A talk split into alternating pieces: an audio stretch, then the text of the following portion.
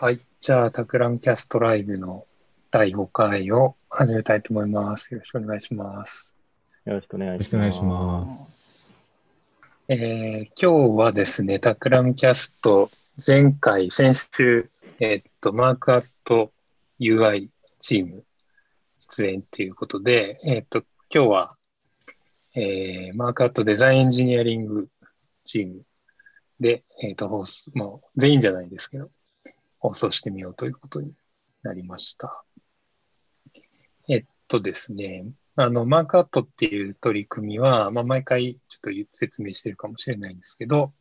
えーまあ、タクラムの中でいろんな専門領域があって、えーそれぞれの専門領域をの、ね、メンバーが集まって、えーまあ、いろんな最最新の情報をキャッチアップしたり、えー自分たちでいろいろ、えークライアントワーク以外でいろんな取り組みを試してみたり、えーっていうことをやっている取り組みですと。で、えっと、今日出ているメンバーは、その中のマークアットデザインエンジニアリングというチームですと。あちなみにマークアットはあの、タクラムを反対から読んでいるということになっていて、えー、マークする、どっかにこう旗を立てるようなイメージで、えーそれぞれの領域の先端になるべくいようという、えー意気込みでやっているプロジェクトです。はい。で、えーっと、そしたらですね、ちょっとまずは今日のそのマークアットデザインエンジニングのメンバーの紹介をしたいと思います。はい。えーそしたらですね、えーっと、今喋っている僕が、えーディレクターやっている尾形と言います。で、えっと、一応あの、前回に習って、えちょっと自己紹介をすると、えーまあ東京大学工学部出身で、その後、えー2000年から、えー岐阜の IAMAS という、まあ、メディアアートとか、えー専門にしたような大学院大学のところに来ました。で、その後、えっと、山中俊治さんの、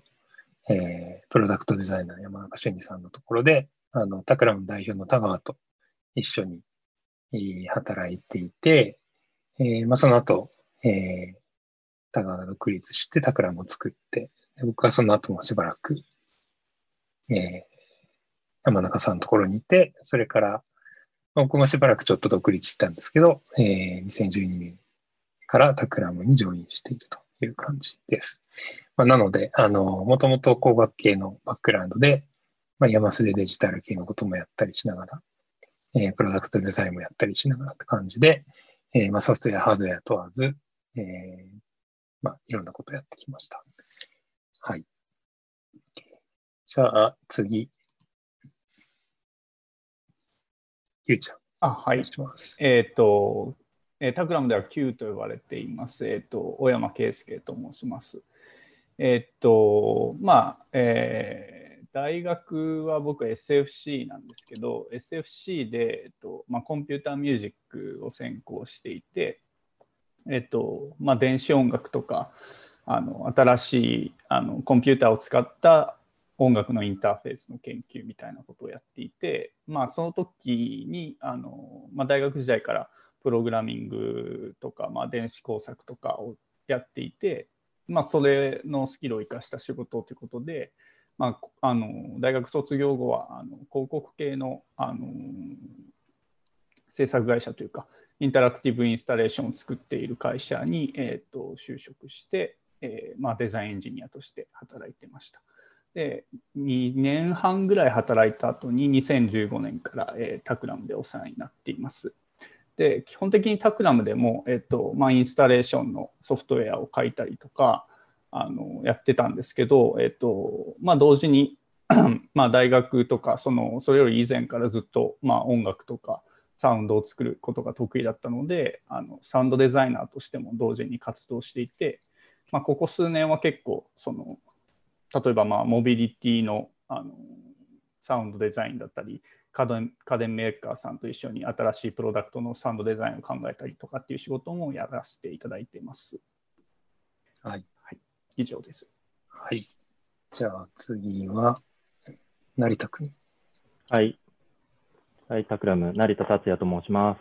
えっと、僕はもともと多摩美術大学の情報デザイン学科を卒業していて、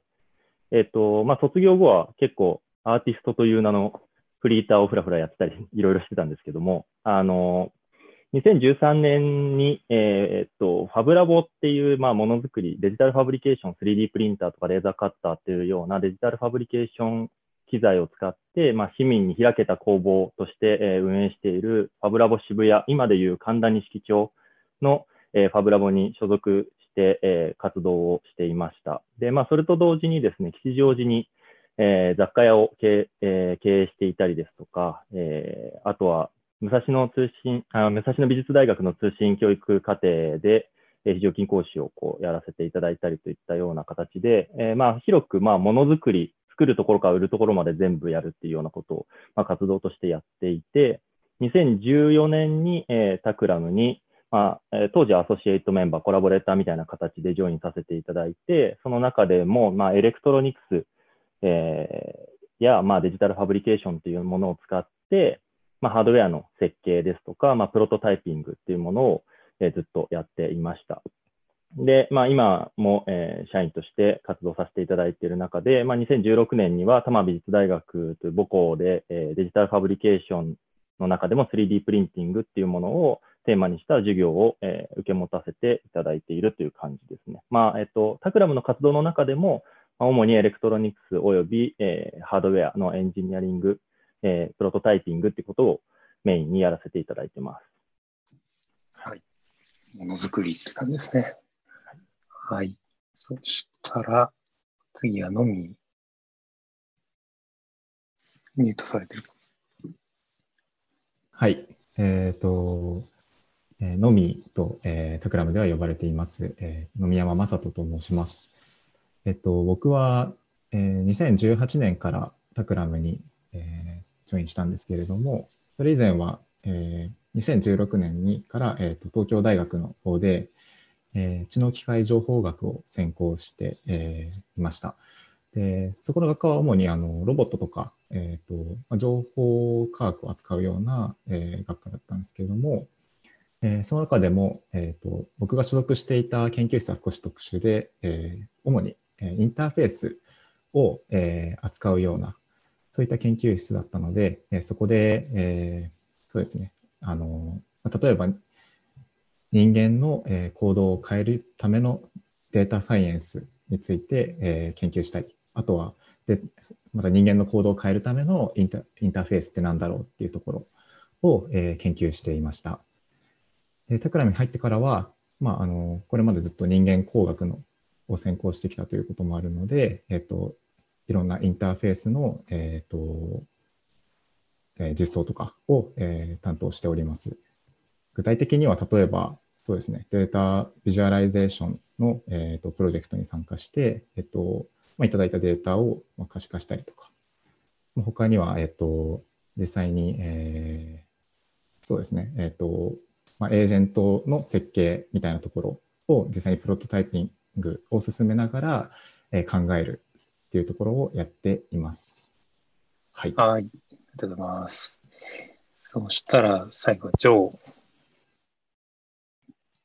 願いします。そうですね。あえっと、ジョーと呼ばれているの。えっと、えっと、ネッシー・ジョナサン、えー名前ですね。だけどね。えっと、すいません。えっと、まだ日本語得意じゃないけど、えっと、見ましましょうね。えっと、自己紹介では、えっと、そうだね、 Takram の前に、えっと、まあ、出身はカナダだけど、そこでコンピューターサイエンスとインタラクティブインスタレーションを勉強して、うん。えっ、と、そして、そこで結構有名なインタラクティブインスタレーションの会社で働いてて、そして、あとはアメリカで、えっ、と、 Sosolimited って、まあ、画面に見えるのロゴで、えっ、と、 Sosolimited の、えーあちょっと有名なインタラクティブとライティングの会社で、えっ、と、えー働いて、えーそしてまだ Montreal に戻って、 Rafael Lozano-Hemmer っていう、えーとインタラクティブアーティストの Antimodular Research っていうスタジオに、えーと参加して、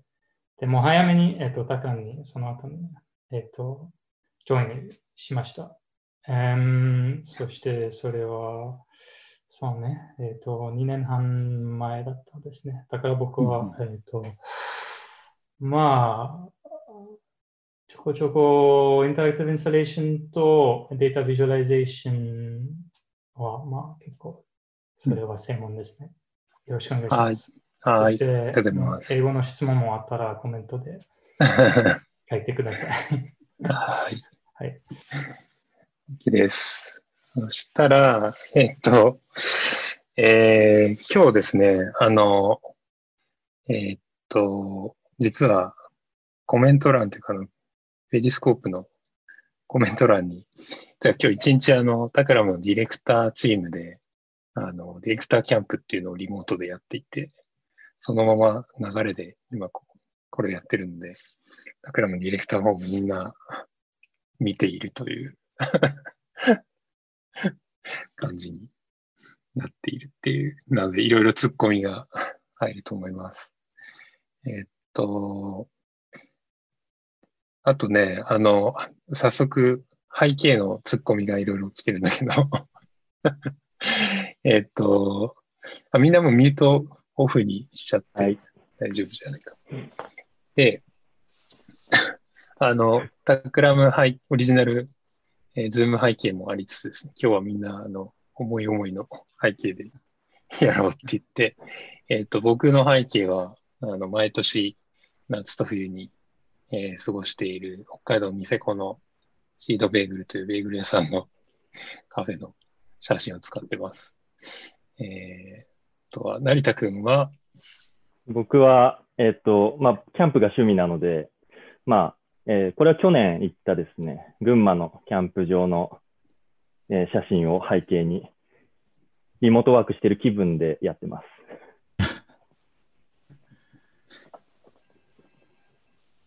と、のみーは、僕は今、オールナイトニッポンの、えっと、放送ブースにいますね。まあ、あの、今回キャストライブなので、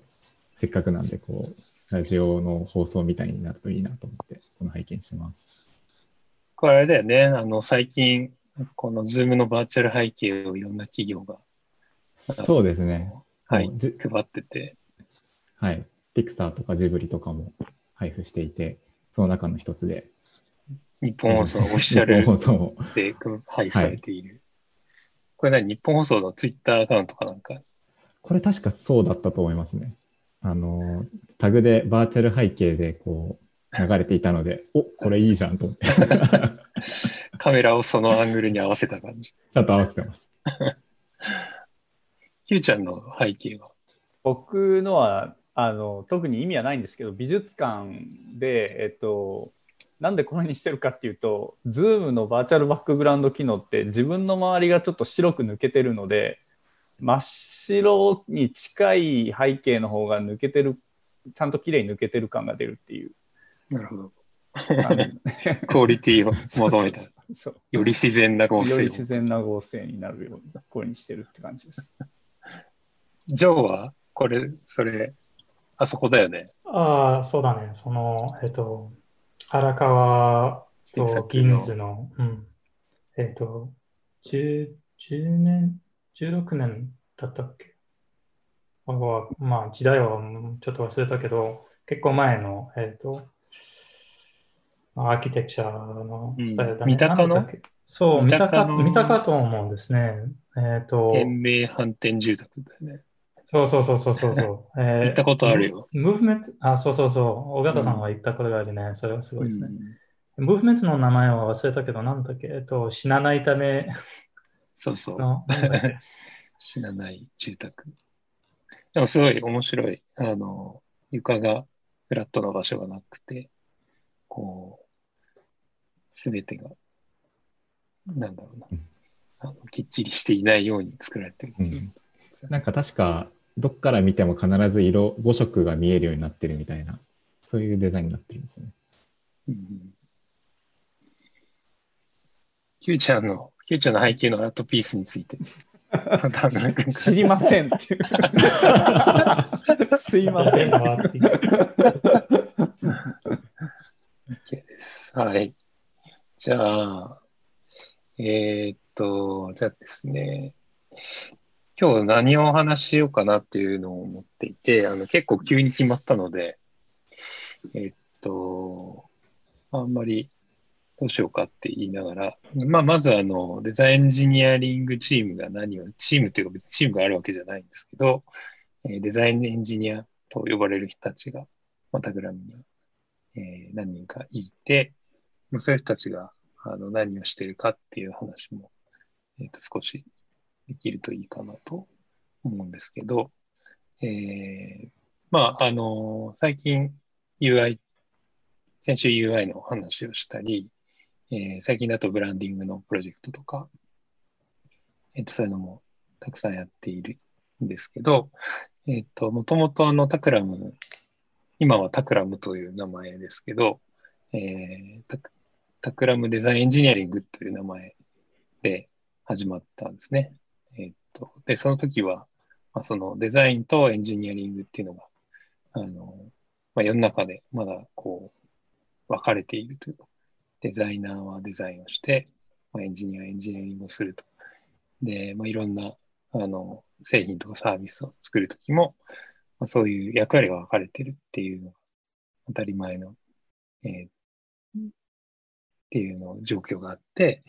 で、まあ、それに対して、それを一緒に、あの、一人の人間が両方の視点で、えーものづくりができれば、もっといろんな面白いことができるし、問題も、えーより、えーうまく解決できるんじゃないかっていうようなことで、えー僕自身も、えーっと、工学エンジニアリングのバックグラウンドで、その後デザインを学んでっていう感じだし、まあ、そういうふうに、あの、えー複数の領域を、こう、ハイブリッドで両方できるような人たちっていうのを、こう、えーっと、タクラムで、こう、あの、育てていくというか、そういう人たちが集まっているっていうようなところがあるのかなと思います。で、今日の人たちは割と、なんだろうな、えっと、コーディングだったり、まあ、ハードウェアのエンジニアリングだったり、えー割とこう、あの、エンジニアっぽい側面も強いメンバーかなと思いつつ、あの、なんか、ちょっとこう、デザインエンジニアって何をしてるっていうような話をちょっとだけしてみる。成田君とか、なんかどういうふうに思ってますか？デザインエンジニ あとそうですね。あのまあ、僕はそのプロトタイピングエンジニアとして、えっと、活動しているっていう、まあ、仕事の内容とかはまあ深く言えないんですけど、まあ、結構大きいところでは、企業さんの新規開発事業部みたいなところで、えっと、やっぱり今、世の中にまだ存在していない、まあ、テクノロジーだったりとかっていうものを、まあ、企業さんが持っているものを使って、まあ、新しく世の中に、まあ、どうやってアプローチができるのかとかを、まあ、実験するような部署の方と一緒にやらせていただくことが結構多いのかなと思っていて、なので、ちょっとなかなかこう表に出せることは僕は全然やれてないっていうのはあったりもしつつ、なんかやっぱり一番そのデザインエンジニアリングのその面白いところというか、常にその企業とかが持つ最先端のテクノロジーみたいなものに触れて、まあ、それと一般のコンシューマーの方とかとどうやってつなぐのかっていうところを、まあ、そのユーザーの視点からも、えテクノロジースト側の視点からも、まあ、常に相互にやり取りしながらプロジェクトが進んでいくっていうのが、すごいなんかタクラムのデザインエンジニアリングのまあ仕事の中で面白いところだなって思ったりしますね。ア。うんうん。ノミーとかどうですか？そうですね。まあ、僕も今入って、えー今ちょうど2年、2年目に入ってる感じなんで、そこまで多くのプロジェクトはやってないんですが、えっと、まあ、実際に働いている内容としては、例えば、あの僕のそのバックグラウンドとしては、もともと、まあ、いわゆる最近流行ってるその深層学習とか機械学習みたいなことを使って、まあ、その例えば人間の人の行動とかを分析して、その分析をもとに、そのより良い、えっとまあ体験とかを作るための、えーインターフェースみたいなことを研究していたんですけれども、まあ、例えばその時の知見とかを活かしながら、例えばクライアントさんに、えっと、えー例えばエンジニア寄りの方が来た時に、えー実はうちではこういう、えー深層学習の、まあ、技術とかがあって、持っているんですけれども、これをどういうふうにそのサービスに生かしたらいいでしょうかとか、あとは、うんえっと、実際に今、えっと、作っているんですけれども、そこがなんかうあんまり良くない気がしていて、そこをデザインの力で何とかしてほしいというような、まあ、相談が多いですね。そこに対して、例えば、あの、もともと人間工学とかを、あの、まあ、べあの専門専門としていたので、えっと、ユーザーにとって一番いい体験ってどういうことだろうっていうところを、えーデザインしています。Q ちゃんは、なんか、デザインエンジニアとはい。何が、こう、面白いところと思ってますか？うーん。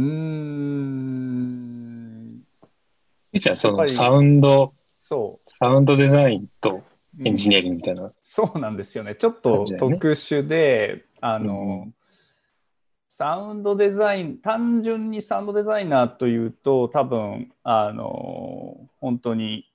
いわゆる DAW ソフトみたいなのを使って音を作って、あのまあなんかそのとりあえず再生できる音を作ってそのデザインに落とし込むっていうところだと思うんですけど僕の場合は割とソフトウェアエンジニアの部分もあるので例えば、うん、モビリティメーカーさんとまあなんか車室空間内でインタラクティブに、うん、体験できる何かみたいなシステム自体をソフトウェアとして作ってその環境の中でインタラクティブに音をうん。えー楽しめるようなあのソフトウェアを作ってしまうっていうこともあのやったりしています。うんうんうんそこもね、いろいろこう、なんか、分かれてるとできないことが。うん、そうなんですよあね。るだからねデザイナーとエンジニアがこう分かれちゃうと作りにくいことをやるのが役割なのかなと思ってますね。うんうんう。うんんジョーはどうですか？ああ、そうですね。あーんそれはデザインとエンジニアのうん。組み合わせの感じです。うんうんまあね、いろんな意味、そんなことでいろんな意味できるけど、まあ僕のフォーカスはいつもインスタレーションだから、まあそうだったけど、うん、難うん日本語でちょっと難しいです。あーでも、えーそうだね。シンビオシンシンビオシスをわわかりますか？えっと、尾形さん。えっと、たと例えば、えっと、植物の、いろんな種類の植物の関係で、うんうん。ちょっと、日 they help で each other, と、they help each other out. うん like a- 共生、共生みたいな。そう、そうね。うん like a mushroom growing on a tree. うんうんうん。So design and engineering need to help each other out like that, in my in Mhm. my view. Um, one informs the other. So そんな、いつもそんなことかん考えたけど、うんうんうん。うん、まあ、そう。でもまあ、ここに二つが、二つがあって、うん、初めてそうね。成り立つみたいな感じで。うん、かな。OK。そしたらですね、まあなんか、あの、ちょっといつものタクラムキャストとも勝手が違ってなかなか難しいですけど、えーっと、ちょっと一回スライドをしますね。えーっと。で、えーっと、今日ですね、あの、一個やってみようかって言って、あの、ぶっつけ本番でや ってみようとしていることがあります。で、えーそれはですね、あの、まあ、最近このwork from home、まあ、リモートワーク、えーになって、まあ、みんなその Zoom とか、まあ、 Zoom 以外も Google Meet とか、まあ、Skype とか、えーいろんなツールを使うと思うんですけど、まあ、それを使ってミーティングをしたり、まあ、飲み、 Zoom 飲みみたいなのをやったりっていうのがいろいろ起きてますと。で、えーまあ、それに関していろいろあの、まあ、それを使った、あの、まあ、バーチャル背景もその一つですけど、えー、いろんな遊び、遊びっていうか、使い方がいろいろできるんじゃないかっていうので、いろんな人がいろんなことをやり始めていると。で、えー、っと、ちょっとこのチームでも、そのあたりのことを、あの、試してみようと言っていて、ちょうどその話を先週、先週ぐらいだよね。あの、うん、先週、先々週とか、まあ、週1、あの、このマークアットのミーティングをやっているんですけど、えー、なんかできないかなっていう話をしていて、まあ、世の中的にもいろんな人がいろんなことやってるんですけど。で、この、あの、タクラムキャストライブの話があったので、まあ、その場でちょっと公開実験みたいなことを、えー、やってみようという話になりましたと。で、えー、何の打ち合わせもしていないんですけど、みんなそれぞれ何かしらを 用意してきているので、いや、あのですね。それをこう自慢し合うみたいな えー、ことをやってみようかなと思います。そしたら、どうしようかな。まずは、あの、あれこそはという人からいや、なんか俺、しょぼいんで先やりたいです。じゃあ、成田君。はい。と、やりながら、えー、説明しながら。そうですね。僕はじゃあちょっとバーチャル背景を、今、テント、キャンプサイトの背景になってますが、それをちょっと切ります。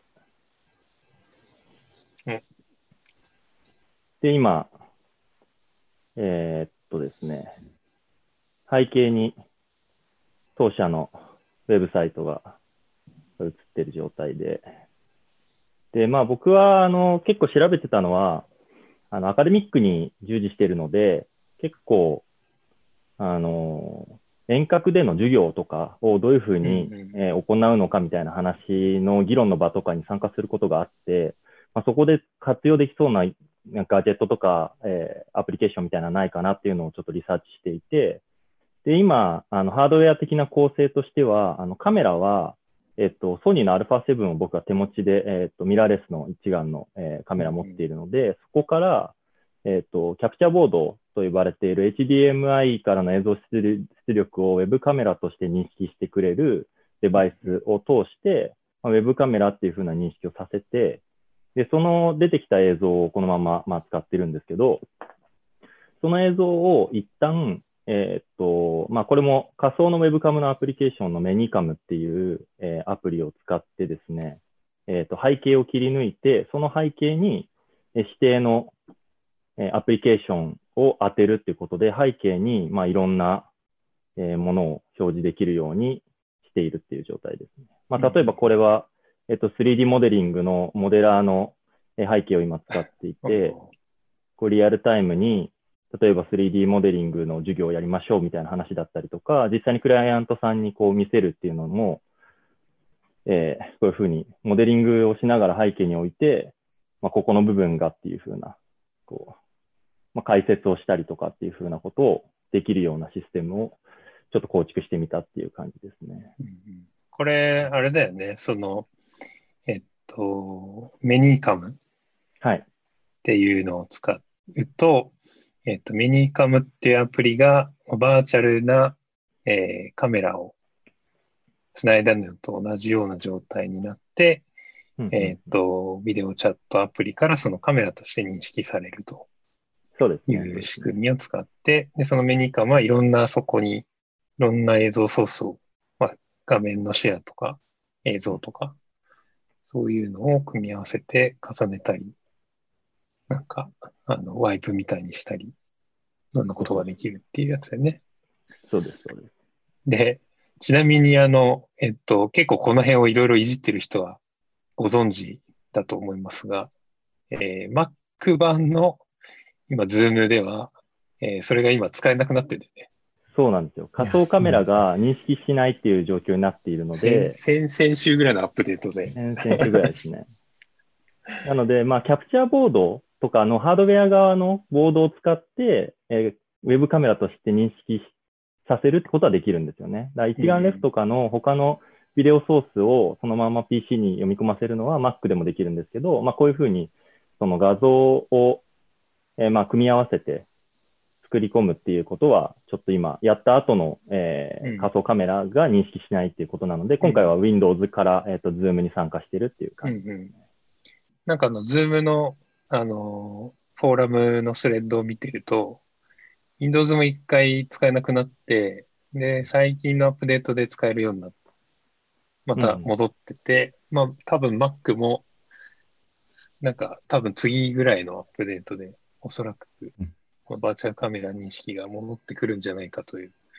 あの、話が書いてありました。なるほど。はい。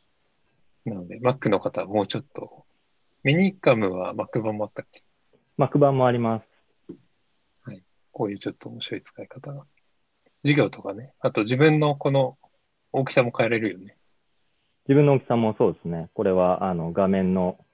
調整みたいなので、いろいろこう足したり引いたりみたいなことができるので、結構簡単に使えるっていう感じですね。はい。っていう感じです。ちなみに、その後ろに出てるのが成田くんですか？これは僕のあの昔撮った自分の 3D、邪魔だな。3D モデルをですね、こう使って、まあこれはなんか飛飛散防止、感染予防系の、まあ、個人プロジェクトでですね、あの、はい。フェイスフがェイスカバーみたいな、マウスカバーみたいなものを作っているっていうのを、まあ、実寸で実際に検証するために自分の、まずは自分の形状から、まあ、構成してみようっていうプロットを作っていた時の画面ですね。え、それは何であのキャプチャーしたんですか？これは、えっと、普通の 3D スキャナーがハードウェアであるので、まあ、それを使って、そちらではなくて、あの、成田さんの方のん？体の方は何で、それは 3D モデルを作ったんですか？あハードウェアのね、あの、3D スキャナーがあるんですよ。ああ、それであの、そうそうそう。あの、レーザー、レーザーで作って、はいはいはいはい。回って撮るやつですね。これね、僕をね、この状態で、あの、バーチャル背景をね、こう、もう一回再現するとどうなるかっていうとね、僕が消えるとね、ここでこう、3D、3D のが認識されるっていう。そっちじゃない。僕が、僕が現れると、まあ、元に戻る。謎の仕様になっていますけど。まあ、顔認識優秀だなっていう。あ、これでも顔認識ね。うん そうね、バーチャル背景自体も、この顔を認識して、それ、そこ以外の背景を抜こうっていう、まあ、アルゴリズムになってるっていう話ね。そうそう。まあ、こんな感じですね。うんうん。はい。ありがとうございます。じゃあ、次は、飲みは？あ 僕も早めに先にやります。どんどんハードルが上がっていっちゃうので。えっと、僕はあの、まあ VR のアバターをね、あ、やばいやばい消えちゃってる。よいしょ。えーっと、こう、アバターに入るという。すごい絵が綺麗だよね、これ。そうですね。解像度高い。これは、フェイスリグっていうあの、うんあの、Steam、SteamVR 上のアプリケーションなんですけれども、えっ、と、あれですね。えーOpenFace、なんか今、そう、 Siri が反応しちゃってるんですけど、 OpenFace を、あの、おそらくこれ使っていて、顔をこう、認識して、その顔に合わせて、えっと、3D のキャラクターの顔を動かしている。ようなアプリケーションです。えで、そのアプリから、 Zoom に持ってくるのは、今これにあの、 FaceRig 用のあのバーチャルカメラもインストールしていて、あのそこにあのブロードキャストするようにしてるんですね。なので、 FaceRig からそこのバーチャルカメラにブロードキャストして、そのバーチャルカメラを Zoom 上で、えー開いてるというような状況です。で実はあのこれは他のキャラクターとかもできるんですが、よいしょ。その顔で操作してる。犬にもなります。し、猫にもなれます。まあなんか、あのー結構、まあこれさすがに、あの、か仕事のミーティングでは絶対使えないですけど、なんか、なんだ、なりたい自分になって、まあなんと気分を少し上げたいとか、まあ少し、なんでしょう、可愛らしくなりたいとか、なんかそういった意味では、えっ、と、まあ面白い使い方ができるのかなと思ってます。なんか表情もなんか自然と豊かになりますね。ああ、素の状態よりね。絶対こんな顔、普通の顔じゃしないですもん。面白いね。あの、ということは、まあ、これも結局は今、Win- Windows を使ってるって感じ。はい、そうです。あの、このフェイスリグ自体もあの Windows でしか動かないので、なるほど。うんまあ、みんな普段で Mac 使ってるけど、この公開実験よりみんな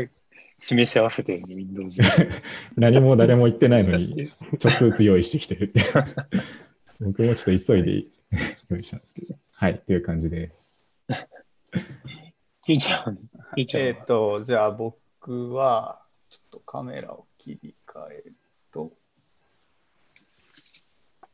えーえっ、と、ちょっと今カメラが切り替わって若干画質が良くなったかと思うんですけど、うん。これは、えっ、と、今 iPhone 11 Pro のフロントカメラの映像を無線で、えー Windows に送って、それを表示してます。で、うんうんその NDI っていうもともとあの映像制作とかあのライブ中継用のあの無線とか有線であのネットワーク越しに映像を伝送するうん。プロトコルがあるんですよ、うん NDI って言ってそれが2004、5年前ぐらいからゆ無償になってあの、うん誰でも使えるようになったんですよね。でそれでなんかよく使われてるよね。はい、いろんなプロジェクトで使われるようになって、送るはいために使われてる。それが結構遅延も少なくて、すごい高画質で送れるので、あのよくできているんですけど、うんうん iPhone アプリも実は無料の、なんか iPhone のカメラを NDI で送信するアプリっていうのが、まあ、無料で、うんうんあのオフィシャルで配られていて、まあ、それを今起動してるって形です。で、Windows で受信 NDI ツールズってやつかな？えっ、と、iPhone の方は NDI HX カメラっていうアプリがあります。で、う受信側、Windows の受信側は、えー NDI Tools っていううんアプリうんうんで、あのできますね。で NDI で受けた映像をバーチャルカメラ化することができるというはい、そうですね。感じだね。うんなので、例えば、あと、今映ってるのは、これはまあ、あの、Mac、まえー 隣に MacBook もあるんですけど、MacBook の今、デスクトップが今、映ってるんですよね。Mac から Windows に NDI ではいデスクトップの映像を送っている。はい。なので、結構柔軟にいろんなことができるという、うんうんうんそういう通信規格です。これ Mac これになんかアプリを入れる？これもあの NDI オフィシャルのツールがあのんうん NDI ツールズっていうのがあるので、それを入れればできます、Mac の方に入れると、はい。そこの間も送れるようになると。うんうん。なので、今なんか、ウェブカムもこのコロナで売り切れみたいなのが結構多いらしいので、うん。もしかしたら iPhone をウェブカム代わりに使うっていうのも全然こうん。れでできちゃうのかなと思ってますね。うん。うんはい、そんな感じです。はい。あの、そしたら、まあ、えっとね、まあ、こんな感じで、あの、やってるんでね、普段ね。まあ、いろいろな、あの、こう、ちょっとネタを持ち寄って、いろいろ実験をしたりしてみるっていうことを、まあ、マークアットデザインエンジニアリングではやっていて、まあ、ちょっとそのソフトウェアだけじゃなくて、こういうカメラだったり、デバイスだったりっていうところと絡むような、えーことをやるっていうのはちょっと多いかなという気はしますね。あの、僕もちょっとだけやるとすると、えーっとですね、まず、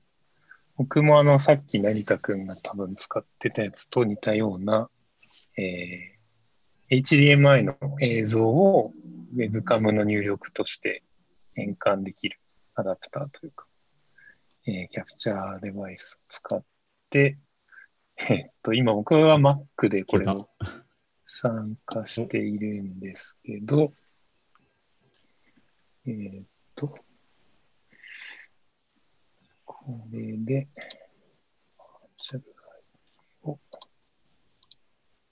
はい。僕は今、えーっと、逆に Windows の、隣にある Windows の、えー画面を、えっと、Mac に送ってます。ややあこしいー。画面共有してるんですね。なるほど。画面共有とか、その、ええっと、Windows のそういうことか HDMI 出力をああ、なるほど、なるほど。Webcam 入力にしているっていう。はい、なるほど、なるほど。で、まあ、そうすると、あの、さっき言ってたいろんなやり方をちょっとこう、レクチャーじゃないけど、できるかなと思って、うんうんうんえっと、さっき言ってた成田くんが使ってるメニーカムっていうのはこれだよね。うんうんで、まあ、今ちょっとこの別もう一個、あの、ズームに入ってるんですけど、ここのアプリの中で、えっと、入力を切り替えて、えー、いろんなことができるという感じですね。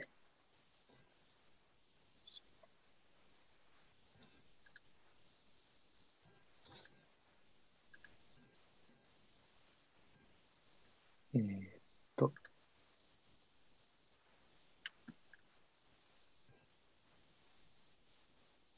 しかも今、あ ちょっといろんなよくわかんないことをいろいろやっていてですね。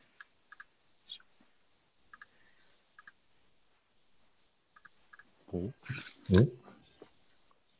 れ今何を試みようとしてるんですか？いや、もう一個別のバーチャルカメラのアプリを立ち上げていて、こっちは、えー X スプリット VCAM っていうアプリですね。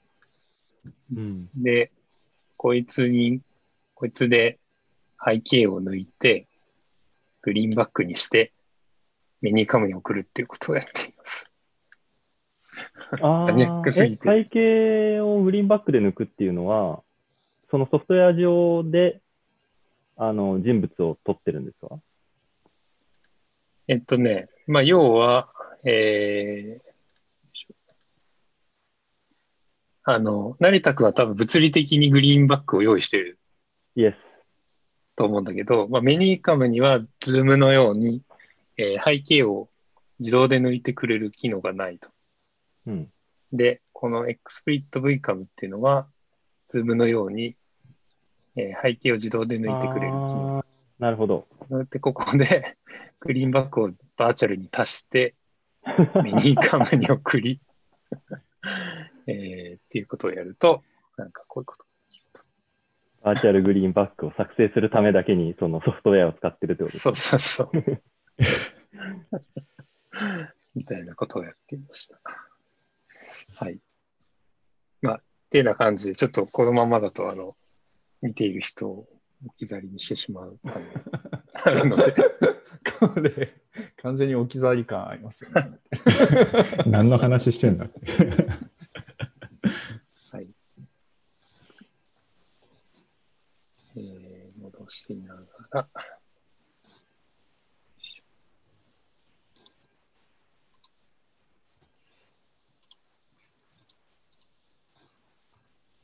はい。よいしょ。そんな感じで、まあ、いろいろ日々、いろんな新しいテクノロジーとかデバイスとか、えー、試しながら、まあ、そういうひあの引き出しを常に持っておくといろんなプロジェクトで、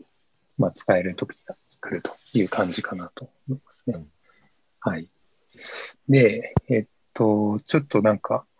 質問とかを見てみますか。はい。デザインエンジニアリングの道を目指すにはどうすればいいでしょうか？ああ、なるほど。なるほど。これは PTC を広く学びます。今年の前からそれぞれの専門に分かれます。大学生の？はい。なるほど。うん。んと、多分、ノミニが一番近いのかな？あ、僕ですか？急に振られて。いや、なんかあの、よく本当に聞かれる質問で、えっと、あの、まあい、いろんなやり方はあるとは思いつつ、あの、まあ、まず、えっと、問いとしては、その、まあ、デザインとエンジニアリングをどういう順番で、まあ、デザインを学んでからエンジニアリングを学ぶのか、エンジニアリングを学んでからデザインを学ぶのかっていうあの話と、えっと、それからなんかその、ハイブリッド型、まあ、タクラムではそのデザインエンジニアだけじゃなくて、あの、いろんな領域で BTC とかいう、そのビジネスとテクノロジークリエイティブいろんなハイブリッド型がいて、まあ、一強という言葉を使ったりしてるんですけど、その、えー、一強の、一強のためのベストプラクティスみたいな、あの、二つの違う分野をどう、あの、学んでいくと身につけていくのか、みたいな二つ問いがあるのかなと思っています。で、えっと、そうね。まあ、ちょっとそ、そこから話すと、あの、最近よく言っているのは、えー、まあ、やっぱり一つの分野をきちんと、その、えー、得意技として身につけるというか、自分のコアスキルとして身につけるっていうのはすごく大事かなっていう話を、最近よくしてる中でもしてるかなっていう気がしますね。で、きちんとやっぱりそこの深さみたいなあの一つの領域を深掘りして、えー、それから次の領域に、こう、えー、足を踏み出すと。で、その、えっ、ー、と、足を踏み出し方も、全然関係ない領域に踏み出すというよりは、まあ、半歩、軸足をその得意分野に置いた状態で踏み出せる領域っていうのに、あの、踏み出していくっていうのが、なんか一つやり方としては、えー、いいのかな、みたいなことをったりしてますね。で、うん、最初の質問に関しては、まあ、どうだろうな。なんか、あの、多分、僕自身はエンジニアバックグラウンドなので、まあ、エンジニアリングを学んでからデザインを学んだ方が、まあ、自分にとっては、えー、その方が良かったって感じがしてますが、ちょっとみんなに聞いてみよう。ということで、のみはどうですか？そうですね。あの、まあ、僕ももともとエンジニアリ、エンジニアのバックグラウン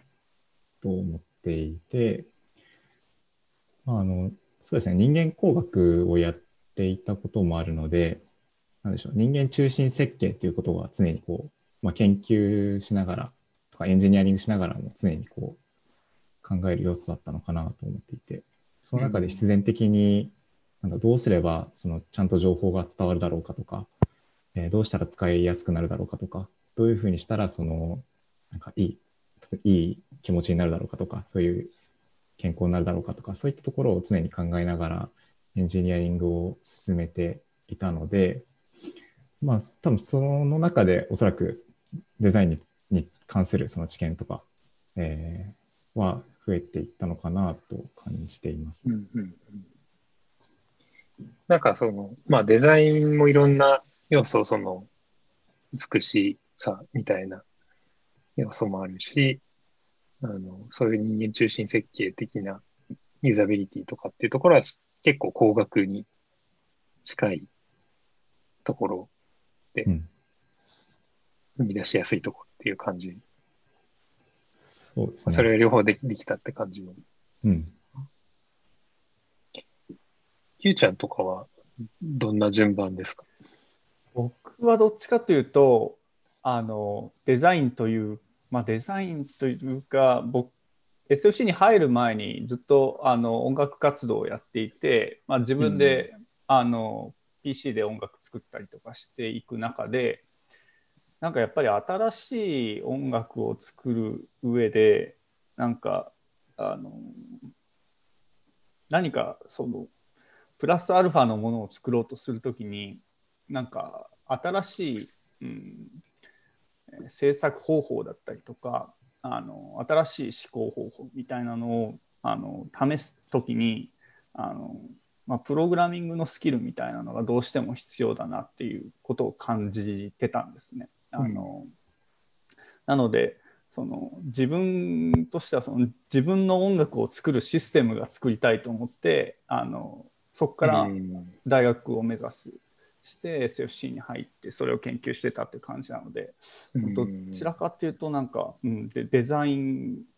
が先でそれが、あのプログラミングが必要だったからプログラミングを学んだって感じですか。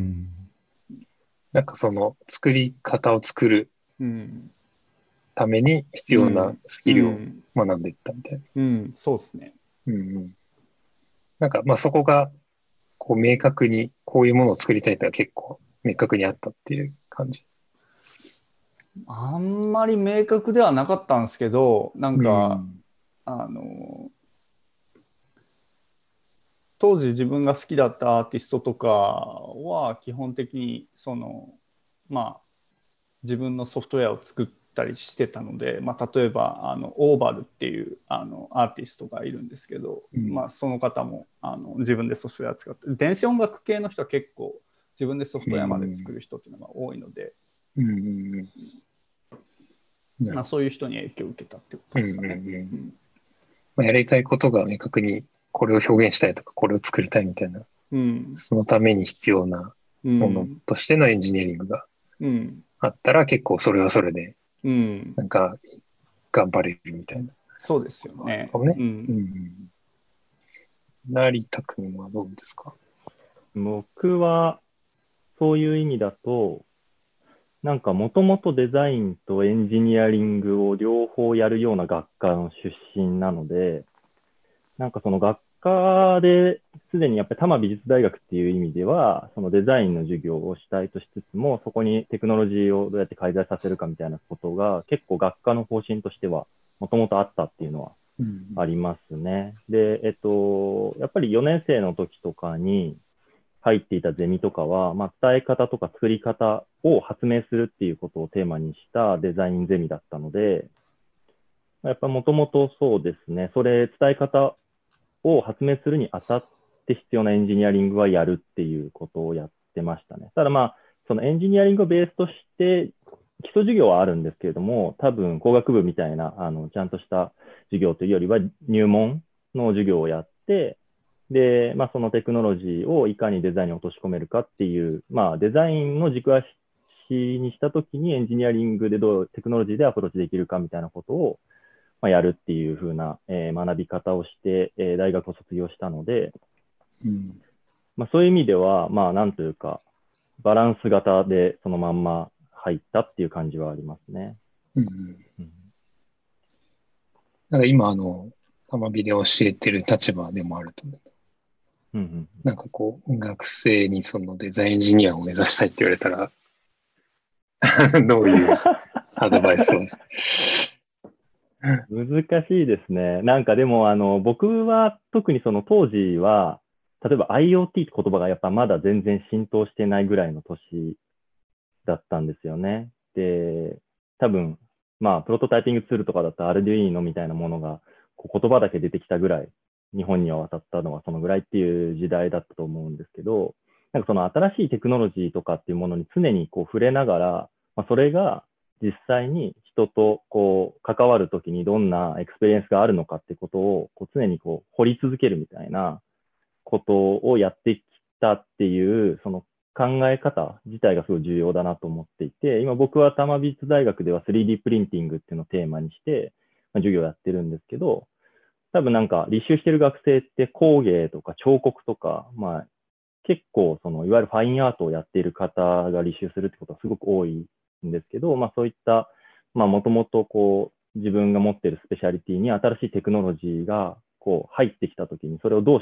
消化して、でそれが、まあ、作品を作るだけじゃなくて、その作品の優位性をどうやって人に伝えるかってところまで、うんうん、えー、ちゃんと考えましょうっていうふうな指導をしていて、なんかプレゼンテーションっていうのを結構重きを置いて授業をやってるんですね。うんうん、で、まあ、最後にそのフォーラムっていうところで、えー、例えばアーティストであろうがデザインで、デザイナーであろうが、その 3D プリントと自分のバックグラウンドの創作っていうものを組み合わせたときに何が、どういったことを考察したかってことを、ちゃんとそういったプロフェッショナリズムを持ってない人でも分かるように説明できるかどうかってところにチャレンジしていくっていうのがすごい重要なのかなって思ったりします、うん、うん、うん。なるほど。えっ、と、ジョーは、あの、デザインとエンジニアリングはどういう順番で、どっちを先に学んだのかな？そうだね。うんまあ、どっちでもいいと思うけど、もちろん先にややるのはちょっとベースになってるので、それは多分アプローチだけに変わるんですね。でも多分、えっ、と、最後の目的はあんまりそんなに変わらないね。えっとだから、まあ、もちろん授業のとか、ちょっと大大事ですけど、多分自分のポートフォリオは一番大事だから、うん。えっ、と、本当に前にやったの、プロジェクトとか、それは、そうだね、デザイナー、まあ、まあ、未来のためのために、えっと、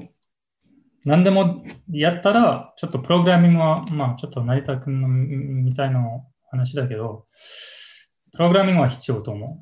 う。うん。何でもやったら、えっと、多分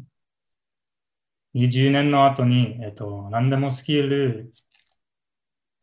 ディプロマとか、授業とか、何でもできるできできたら、えっと、プログラミングは必要と思う。うん。だから、ヨーロッパに、えっと、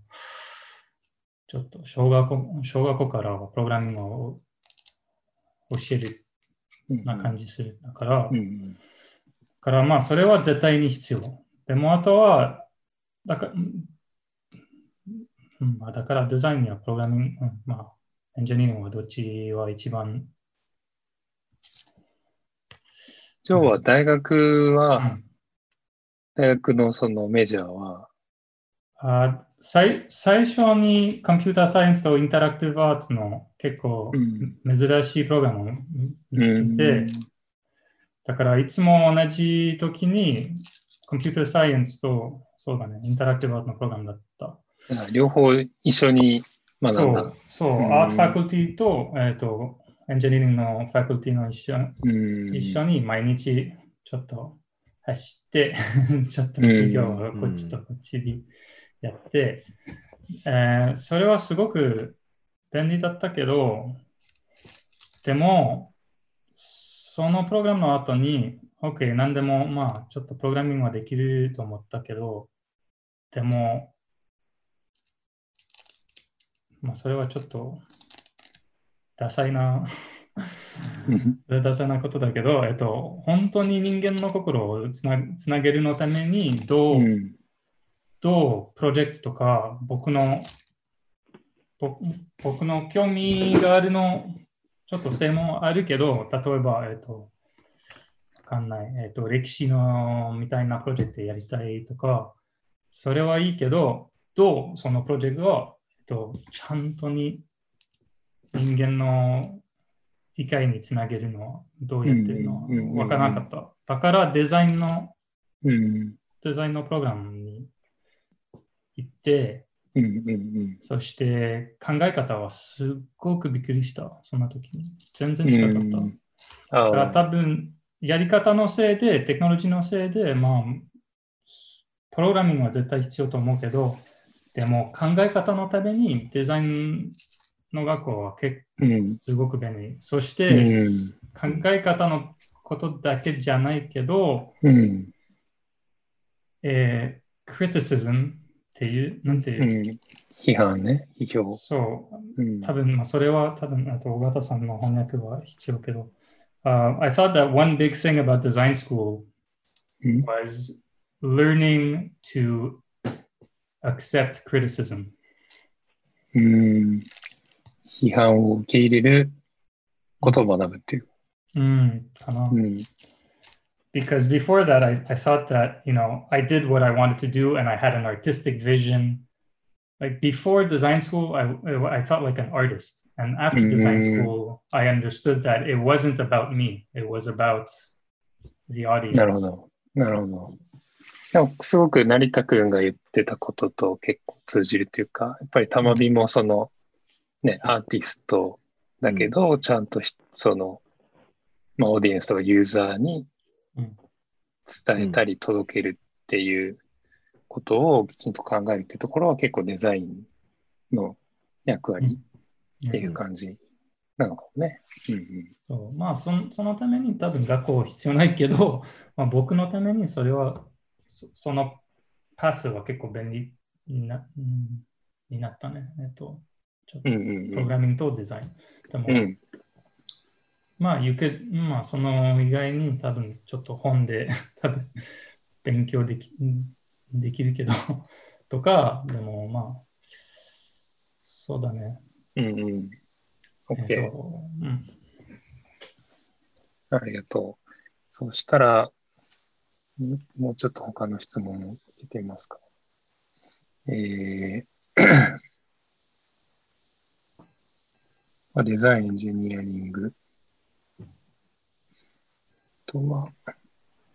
一番最新のやつ結構深い話になるかなと思います。2つ以上の分野を習熟していくことでの弊害や1つを突き詰めることでたどり着ける領域あると思いますかという質問。うーん。なんかあの、そうね、えっと、やっぱりあの、なんか今のこの時代で言うと、やっぱり、なんていうか、その一つをきちんと突き詰めることも大事。やっぱりこう、中途半端にいろんなものに、まあ、それはそれで、その道もあるとは思うんだけど、あの、今、タクラムがとい、なんかこう、やっているようなことに関して言うと、その、やっぱり一つの専門性をきちんと突き詰める。まあ、そのためにこのマークアットっていう取り組みもあって、その、常にこう先端をキャッチアップしていこうっていうこともやっている。で、と同時に、こう、まあ、いろんな側面あって、その、まあ、イノベーションって言われるような、なんかその新しい発見とか気づきを得る、アイデアを得るために、まあ、複眼思考みたいな言われるような、その、いろんな視点を持ってることってはすごくプラスになるっていうのはある。だから、まあ、一つの見方だけでは見えない違う角度から見れるっていうのが一個ある。あとはやっぱりさっきも成田くんとかジョーとかも言ってたみたいに、その、やっぱりなんかいろんなこう、まあ製品なりサービスなり、まあアートとかそうかもしれないけど、やっぱりその総合格闘技化しているので、その、えー作るだけでもダメで、なんかそれをこうどうやって届けるかとか、デジタルとこういうハードウェアと、あの、それをどう組み合わせるかとか、なんかそういうことがこう、すごくいろんなことが必要になってきている気もするので、そういう意味でも、あの、いろんな領域のことをきちんと、まあ、知ったり、深めていくっていうのができると、より強いんじゃないかなという気はしますね。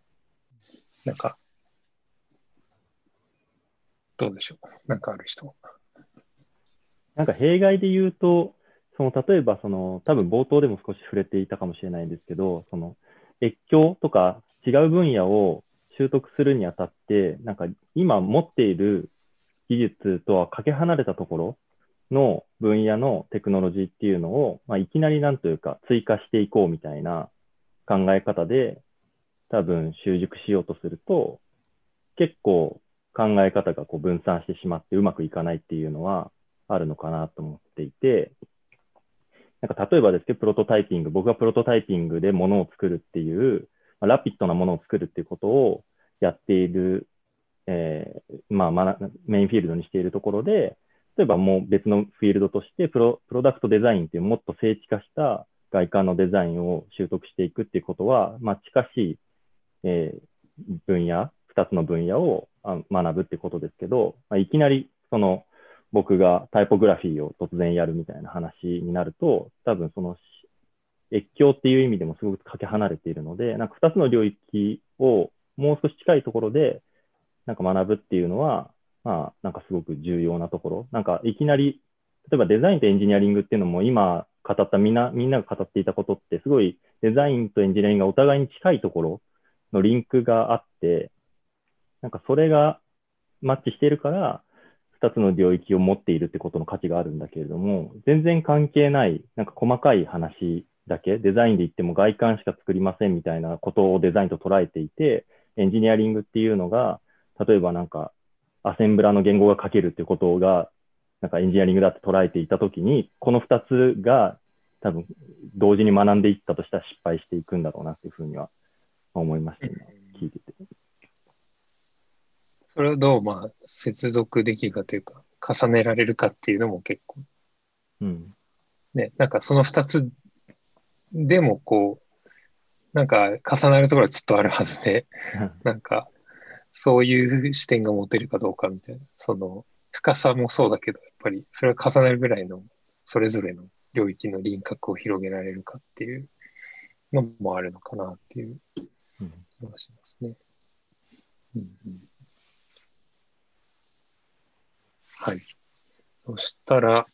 えー、っと、ちょっと一応他の今日なんか話してみようかと言っていた話題としては、まあ、今そのプロトタイピングという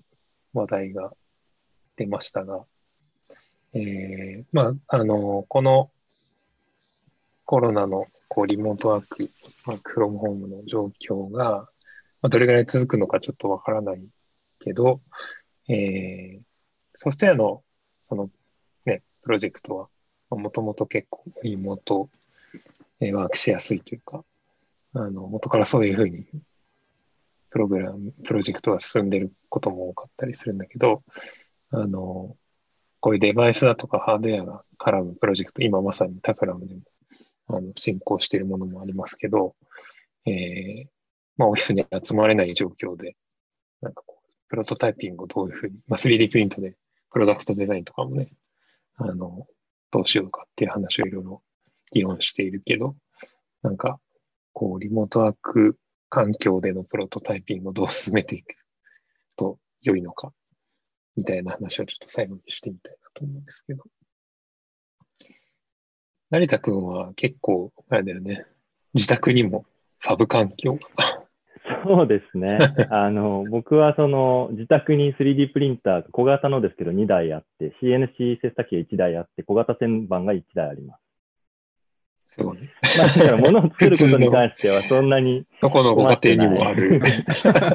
まあ、あの、パーソナルファブリケーションがメインになってから久しいので、あの皆さんね、電子レンジと 3D プリンターは一家に一台あ。さすが。あのー、今まさしくレーザー加工機をあの 3D キャドで設計をして、もうレーザー加工機を入れて自分家をファブラボにしようとしてます。すごい。自分で組み立ててる。自分で自分で設計して、自分で。はい、オリジナルのものを作ってるんで、まあ、そのうちオープンソースで公開しようかなと思ってます。すごい。いやなんか、あの、まあ、一つはそういう、やっぱり、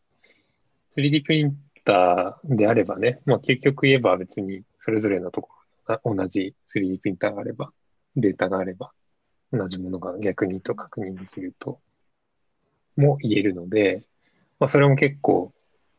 ね、あの、3D プリントとかデジタルファブリケーションが目指してた姿ではあるよね。うん、そうですね、そうですね。なんかあの、 Fab City Fab City 構想とかってあるけど、あの、物の移動、その環境の話からだけど、物の移動をやめて、なんかデータ、インデータアウトみたいな、その、データをやり取りして、えー、そういうファブリケーションテクノロジーで、えー、物の移動を減らそうみたいな話もあったりもするので、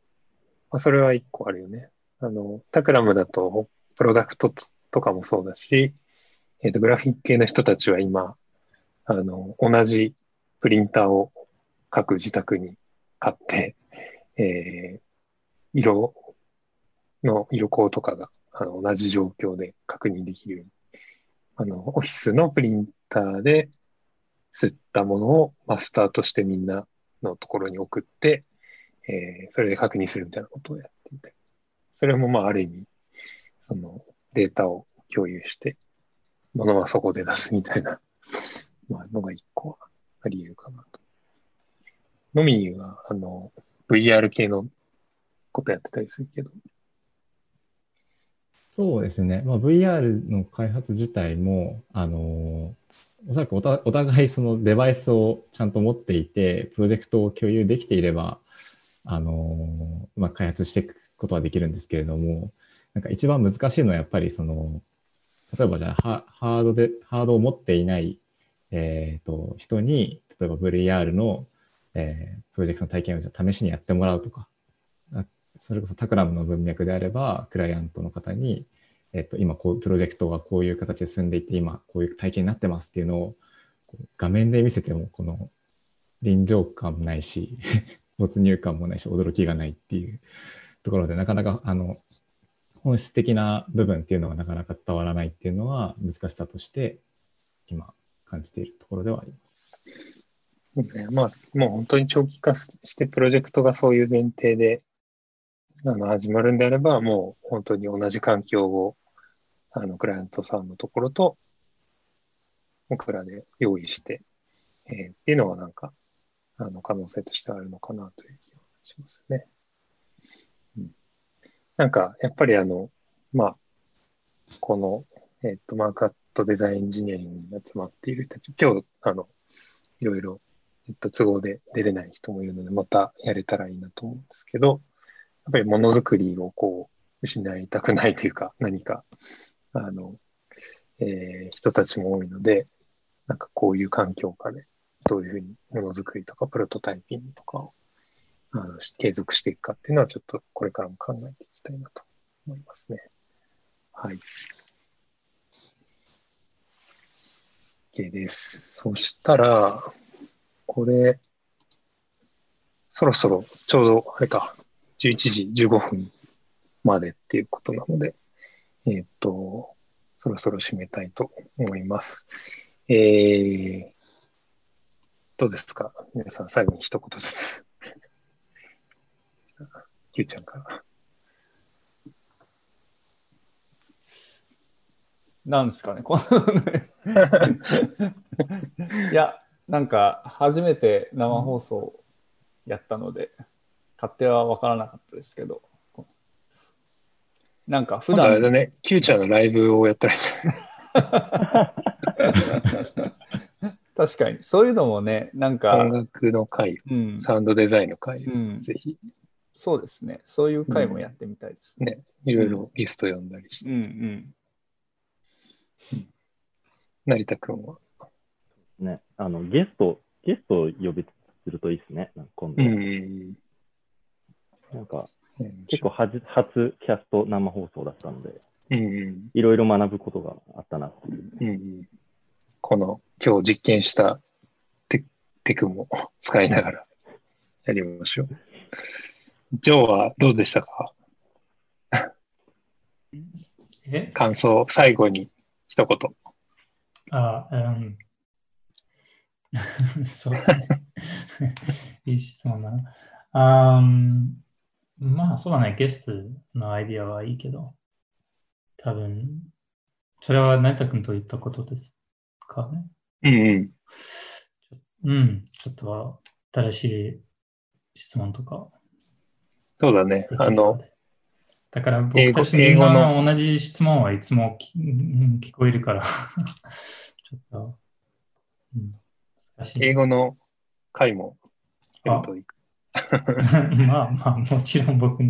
楽にななるけど、うん、まあ何でも、何でもいいですけど。そうだね。BTC でもそうだな。今日は結構 BTC の質問あったけど、マーカットデザインエンジニアリングの目的は結構違うので、どうしよう。まあ、歴史、歴史の大事さは結構最近考えてるから、それはみんなしたら、えっと、ちょっとオーディエンス、僕たちの今のオーディエンスをしたら多分それも結構自分のダイレクションを決められるとか、うんうんうん。そうだね。なんか歴史を振り返る回も面白うそう。ん、だから、沖縄さんはいつも、かまあ、田川さんはいつもや言ってるけど、ちょっとデザインと人間のインベンション、インベンション、なんていう、うんインベンションの歴史は大事だけど、うんうんだから、いつもそんな、そんなトピックの本で読んでるとか、うんうんうん。うんそれもやってみよ特にマークデザイン、マーケットデザインの中でインタラクティブインスタレーションとか、えっと、うんうんデジタルファブリケーションとか、パフォーマンスの歴史とか、それはもうちょっと詳しくなったら、まあ結構、ダイレクションは結構クリアになってると思うかな。う。うんうんうん。やりましょう。はい。のみは。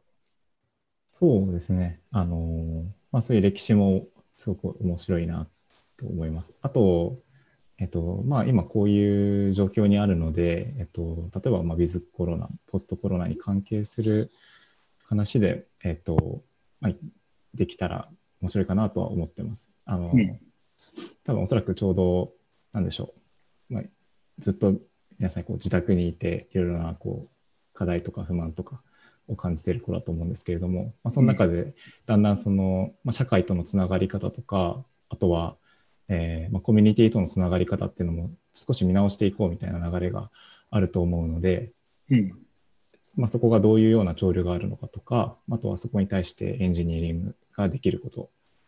あとは、まあ、このポウィズコロナが終わった後に何、どういった部分が残っていくんだろうみたいなところを、まあ、少しディスカッションしていけると、えー面白いのかなと思いました。はい。そうね。あの、コロナの、えーに関連する話は、今日はそこまで、まあ、リモートワーク、この、ズームの実験はしたけど、まあ、いろんなテーマがあるし、大きいテーマなので、あの、このマークアットでも、えー引き続きやっていきましょう。はい。では、えー、タクラムキャストライブ。えー、まあ、タクラムキャストというか、ポッドキャストをもう2年くらいやっていて、えっ、と、えー先3月から、えーライブ配信というのを始めました。えー基本毎週火曜日に、えー夜、えー配信されていく予定です。えーっと、次回のテーマは、